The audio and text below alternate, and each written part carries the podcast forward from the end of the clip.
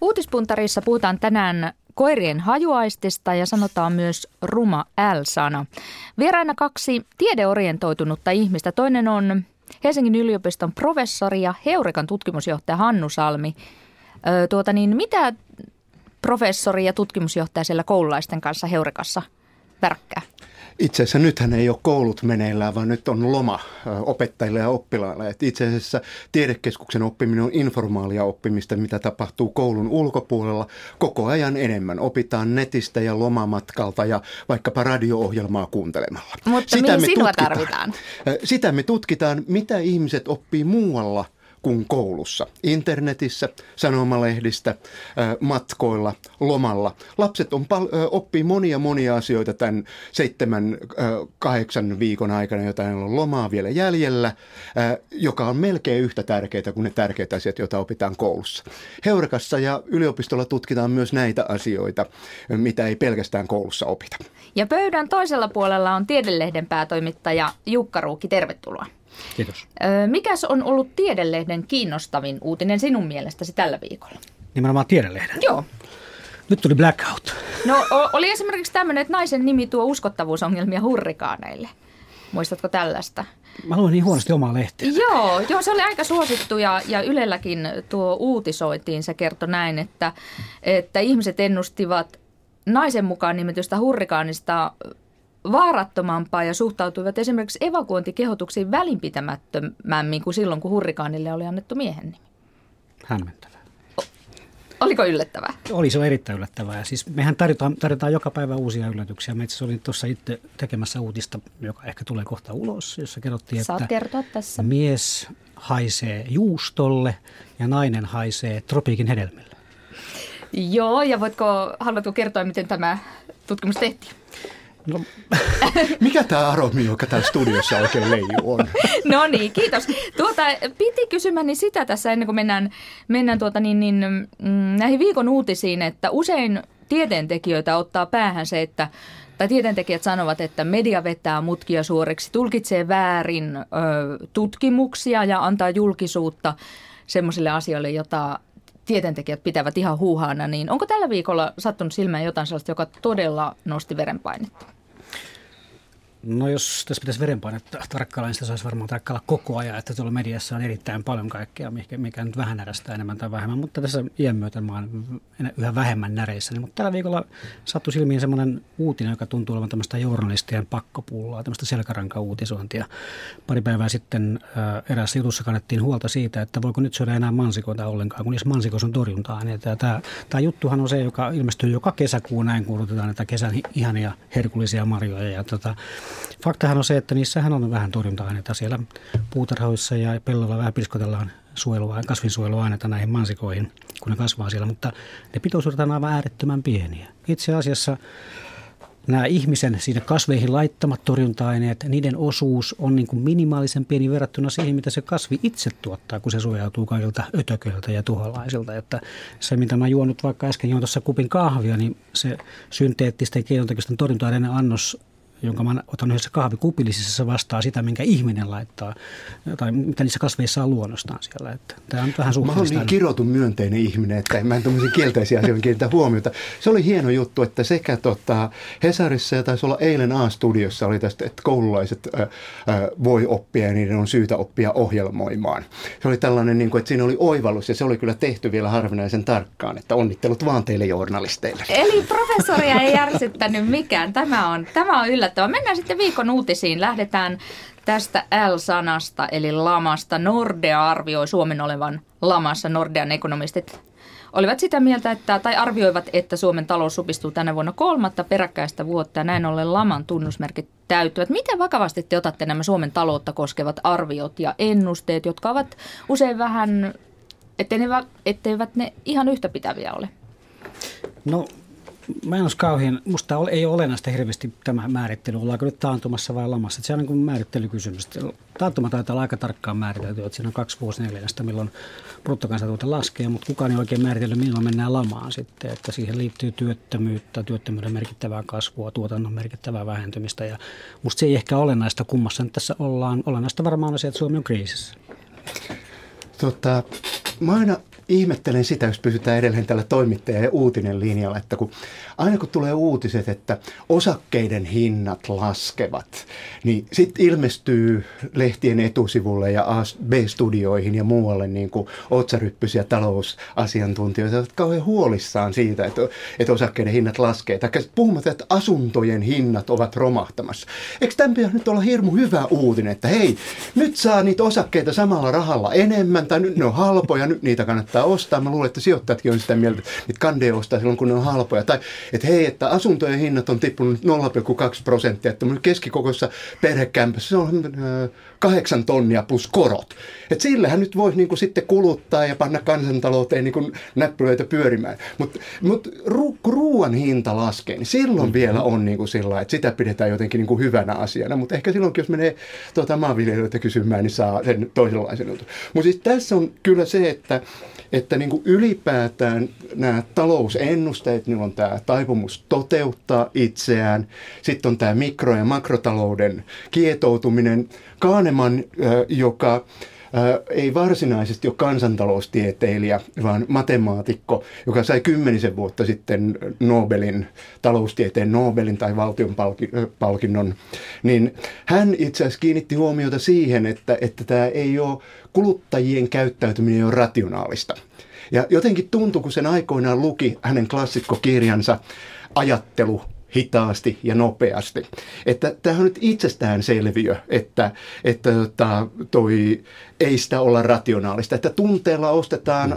autoja, ihmiset ostaa sen värin mukaan ja levy ja levykannen mukaan ja niin edelleen. Että ei siinä välttämättä harkita sillä tavalla, mitä siellä toisessa päässä tapahtuu. Harkitsetteko te mitään omia ö, finanssipoliittisia siirtojanne sen perusteella, että minkälaisia hmm. talousarvioita on esitetty, minkälaisia ennusteita, mitä no, sanaa on käytetty taantumalla? Varmaan lama-uutisointi vaikuttaa muuhun ihan niin kuin muihinkin ihmisiin. Että ihminenhän vähän niin kuin tarttuu kaikkeen, mikä on vähän pelottavaa, uhkaa mua tai antaa mulle ehkä jotain toivoa lisää. Ja mä tartun semmoisia, että tähän on tutkittu aika paljon lama-uutisointia, että se vaikuttaa aika lyhyellä syklillä. Jos lehdet on täynnä lama-uutisia, niin se vaikuttaa ihmiseen, mutta onneksi se menee tosi nopeasti ohitse tota, kyllähän ihmiset saa ärsyntymään sillä, jos sanoo, että hienoa bensan hinta nousi. Kun vielä vähän nousisi, niin sitten mäkin ostasin auton ja lähtisin töihin sillä.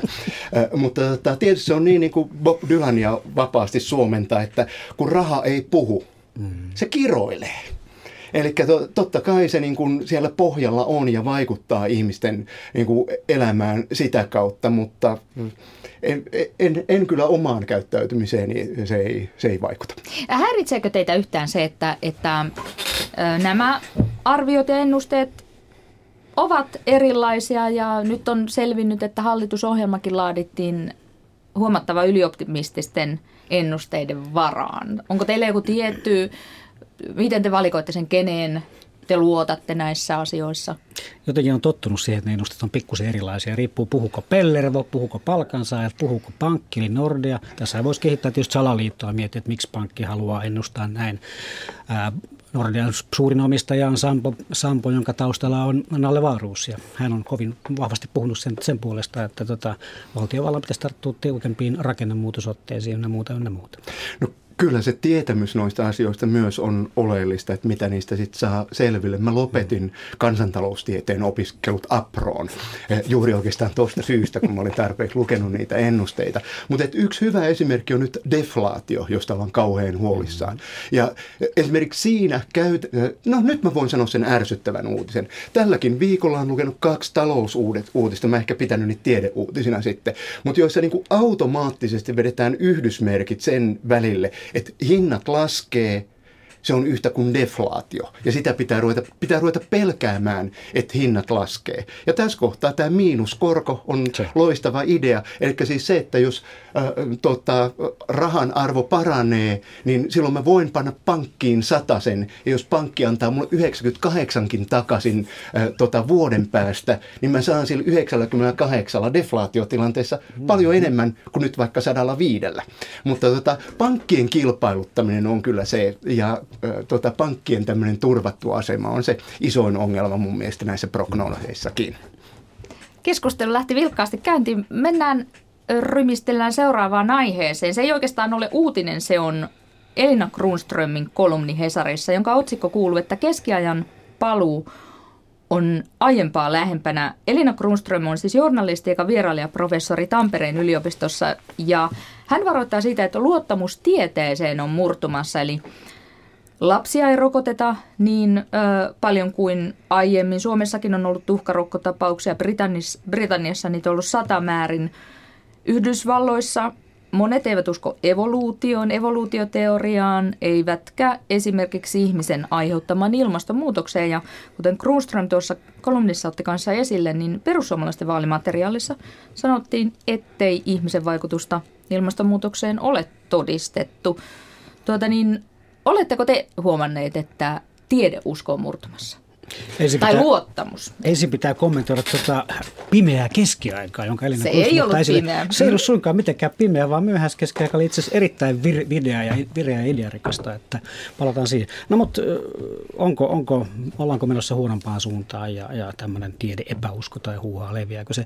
No itse suomalaista kysytään joka viides vuosi tai joka neljäs vuosi tiedebarometrissa tätä asiaa ja kun katsoo, niin on viisi tehty nyt vuodesta 2001 lähtien, niin tasaisesti huuhaa, uskomus huuhaa luontaislääkin täynnä muuhun, niillä on laskemassa. Ja kyllä sitä voi katsoa käydä, että koulutustason nousu ja huuhaan lasku menee aika kivasti leikkautuu ristiin. Että mä, mä en hirveästi näe tätä. Ehkä tämä porukka, joka on tämmöistä änkyrähenkistä, niin saa ehkä paremmin ääntä esiin ja tota, näkyy paremmin julkisuudessa ja kuuluu julkisuudessa. Tota, ei tiedeusko voi muuttua, koska tiede on tiede ja usko on usko. Mm.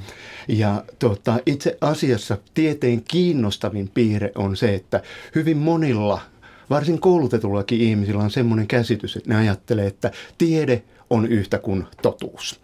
Ja näinhän ei ole, vaan tiede on ainoa tämän homo sapiensin tekemä luomus. Jos ajatellaan filosofioita, elämäntapoja ja elämäntyylejä ja uskomuksia ja uskontoja ja filosofioita ja niin edelleen, joka ei väitä, että tämä kaikki on nyt tässä, vaan tiede väittää, että tämä on se, mitä me perustellusti nyt tiedetään ja jo huomenna meidän pitäisi tietää näistä asioista enemmän.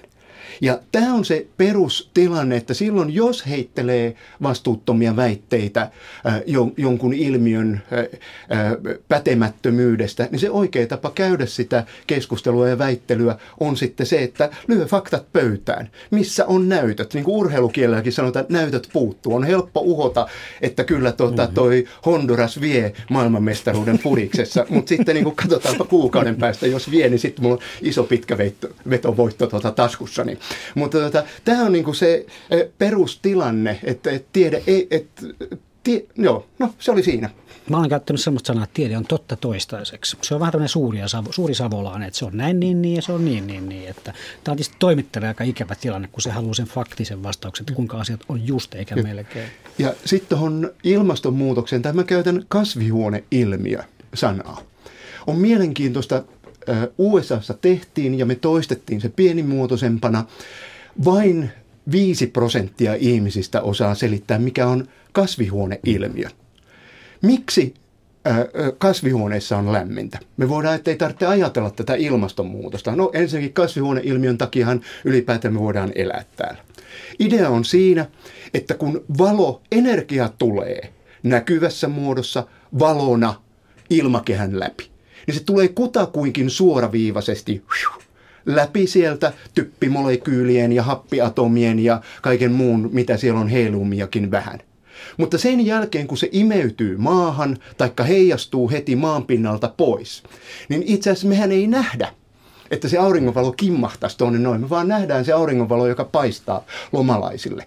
Mutta itse asiassa sen aallon pituus muuttuu silloin, kun se heijastuu maanpinnalta pois. Ja sitten se ei menekään suoraviivaisesti viu sinne ylös, vaan se tekee semmoista zetan muotoista ää, tuota, kuviota, se partikkeli siellä. Ja sillä eräällä lailla kestää paljon kauemmin haihtua sen lämmön, kun se tulee. Ja siitä seuraa se, että jos hiilidioksidia, metaania sen tyyppisiä kaasuja lisätään ilmakehään, niin tapahtuu kasvihuoneilmiö ja tapahtuu se lämpeminen.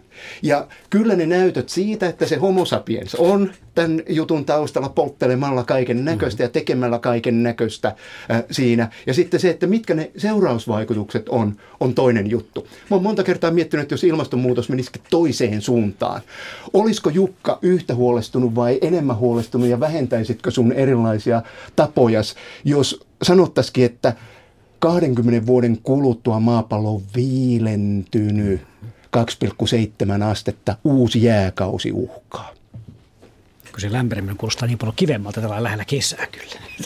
Tiedelehden päätoimittaja Jukka Ruukki tuossa arvioi, että, että tuota niin, Elina Kruström oli niin kuin Suomen osalta väärässä, että suomalaisilla luottamustieteeseen on pikemminkin kasvamassa kuin vähenemässä, mutta miten Yhdysvalloissa vaikuttaa, että siellä huuhaa? No, siellä on ihmiset ollut aina vähän sillä että I don't believe in science, että mä en, mä en piittaa siitä, että se on jotenkin fiksuja ihmisten juttuja. Siellä, sielläkin näkyy, sieltä tuli iso, iso tutkimus tässä, tässä keväällä ja tota, se on semmoista tasasta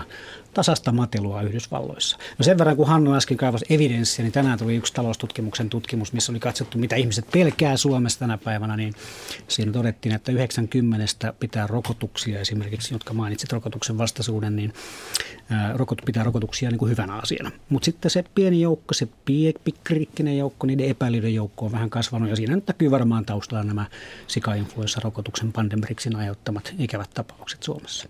USA on iso maa mm. Ja onhan se sitten tieteen suurvalta joka tapauksessa. Enemmän sinun ehkä isoin ongelma on siinä, että, että kyseessä jengi, joka kutsuu itseään niin kuin hiljaiseksi enemmistöksi, onkin niin kuin todellisuudessa ää, tota, hyvin äänekäs vähemmistö, jolla on sitten ää, tota, keinot käytössään tuoda tätä tämmöistä ää, tota, huuhaata ää, läpi. Mutta kyllä se, niin kuin sen tyyppisiä ilmiöitä esimerkiksi on, että New Yorkin osavaltion opetusviranomainen kielsi esimerkiksi evoluutiosanan käytön, sukupuuttosan, sukupuuttosanan käytön ja dinosaurussanan käytön biologian kokeissa, mm-hmm. koska se olisi voinut jollain tavalla niin kuin kyseenalaistaa ää, tota, evo, ää, ton luomisteorian. Ja, ja mm. vastaavasti myös oli niin, että matikan kokeissa ei saanut olla syntymäpäivän kautta laskemista, että minkä ikäinen on tota, Jukka, kun se on kahdeksan vuotta Hannua vanhempi. Niin tota, tätä ei saanut laittaa sinne, koska eräissä uskonnoissa ei vietetä syntymäpäiviä. Se olisi voinut loukata heidän ajatteluaan, että tämä voi mennä vähän överiksi jossain kohdassa. Mutta oikeastaan se iso ongelma, tai ei se ole edes ongelma, on, että on niin vaikeaa käydä keskustelua sellaisten tahojen kanssa, jotka ei keskustele, vaan niin kuin, että niillä olisi vain mikrofoni auki silloin, kun he itse puhuu, mutta sitten pannaan kuulokkeet kiinni kliks silloin, kun tota, niin kuin pitäisi kuunnella, mitä muut vastaa. Niin. No, tällä viikolla on puhuttu tästä pyöräilykypärästä. Siis äh, brittiläinen neurokirurgi piti pyöräilykypärää lähestulkoon turhana kapistuksena ja vetosi muiden muassa siihen Baatin yliopiston tutkimuksen, jonka mukaan autoilija kurvaa kahdeksan senttiä lähempää tällaista kypärää käyttävää pyöräilijää, josta sitten johtopäätös oli, neurokirurgin johtopäätös, että kypärä voi nostaa tapaturmariskiä. Tässä on tämä klassinen juttu. Tämä on vähän niin kuin, että yksi, yksi pääsky ei kesätie, niin yksi tutkimus ei kesätie. Jos me pantaisiin tähän riviin kaikki tutkimukset, mitä tehty pyöräilykypäristä, mä väitän, että se näyttö on sen puolesta, että kyllä se kannattaa pitää sitä. Ja tässä on ihan mutun ajattelisin. Mä, mä just luin tämän uutisen kanssa ja mietin, että reagoinko mä ollenkaan siis tällä lailla, että mä mietin, että onko sillä kypärä vai ei sillä pyöräillä, kun se kulkee mun autoni ohi. Että en, en mä ainakaan tiedosta tällaista lainkaan just äskettäin käväsin tuolla ää, tota, yhden kollegani Me- Meilahden sairaalassa olevan tota, professorin ää, työhuoneessa ja jouduin vähän venailemaan, kun hän, hän, hän oli myöhässä. Oltiin lähdössä siitä tota, urheilemaan ja sitten mä katsoin hän kaapin päälle ja sanoin, että hei, että miten toi pyöräilykypärä on mennyt rikki? Niin Kimmo itse asiassa vastasi, että en mä muista, koska hän oli siinä tota, Mäntymäen kohdalla, niin kuin, sieltä hänet oli haettu sitten ihan tota, työsuhdeautolla, piipaa auto toi hänet sitten niin kuin Meilahden sairaalaan. Ja, ja tota toi, mutta hän ei niin kuin muistanut siitä matkasta Kyllä. yhtään mitään, mutta, mutta se kypäräkin oli otettu sieltä sitten talteen. Ö, tota, ehdottomasti pyöräilykypärän käyttö on järkevää. Se, että se on tietysti ison määrän tota, toimijoita, yhteistyötä, pyöräilykulttuurin ja kaikkea muuta mutta nimenomaan siltä korkeudelta kun tulee, tästä voi kysellä tuolta varmaan neurologian klinikalta Helsingistä ja kliinisen neurofysiologian laitokselta erityisesti tuota mielipiteitä, että siellä he ko, niin kuin, tapaa tämän todellisuuden päivittäin. Se oli kyllä varsin vastuutonta puhetta. Tuota, ja Kimmon pää on kunnossa. Juu, se, sehän tota, hoitaa vielä vuosikausia erityisesti suomalaisia keskiäkäisiä miehiä heidän tyypillisissä vaivoissaan. No niin, sitten kolmanteen hyvältä kuulostavaan tiedeuutiseen. Se tulee Ruotsista ja otsikko kuuluu, että koira voi haistaa syövän. Ylen Tukholman kirjava, että Jyrki Hara teki jutun Uppsalassa siitä, kuinka Ruotsin maatalousyliopistossa tutkitaan sitä, oppivatko koirat haistamaan eri verinäytteiden seasta sen, missä on syöpäsairaan verta. Ja nyt on huomattu, että ne oppivat todella hyvin. Tulokset ovat erittäin lupavia. Tällä hetkellä koirat haistelevat syöpäsairaan koiran verta, eli ei vielä ihmisverta, mutta uskotaan nyt, että jatkossa koiria saatetaan käyttää ihmisten vakavien sairauksien tunnistamiseen. Miltä tämä kuulostaa? Hau, hau, hau. Äh, tota, mun mielestä tässä taisi olla jo Jani Kaar, Kaaron tota, taitavan tiedetoimittajan Jukan firmassa taitaa olla töissä ja sitten Hesarin tiedesivuilla, olisiko ollut Mielosen tai Paukun juttu, äh, taisivat silloin vedota johonkin ranskalaiseen vai USAan lähteeseen. Mä tein 15 vuotta sitten juttu, jossa oli yksi englantilainen. joo, joo, mutta tota, et se, se kiinnostavaa tässä on mm. se, että, että tämä tutkimus on nyt päästy tekemään sen avulla, että erilaisin laboratoriokeinoin voidaan todeta syövät ja sen esiasteet erityisesti niin paljon aikaisemmin, että tota, voidaan antaa näitä näytteitä. Eli tätä koetta ei ole aikaisemmin voitu tehdä.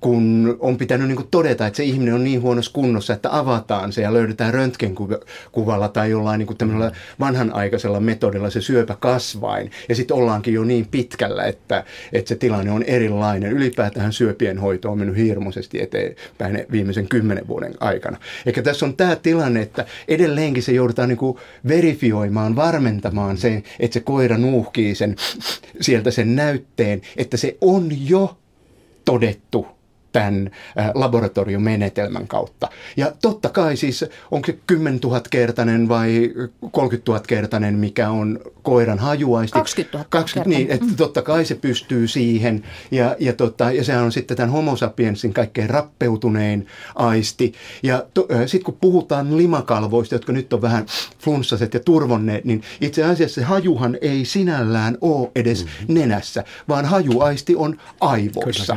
Eli homo sapiensin aivot on sellaiset, ihmisen aivot on semmoiset, että, että tota, ne kohdat on surkastuneet, joilla me haistetaan, äh, kun me ei niitä enää nykyään niin paljon tarvita. Mutta on se, niin, on se yllättävän hyvä silti, että ihmisillähän on siellä, siellä hajuepiteelissä semmoinen 50 miljoonaa näitä hajuaistinsoluja ja koirilla se on muistaakseni 250 miljoonaa, siinä on se suuruusluokka.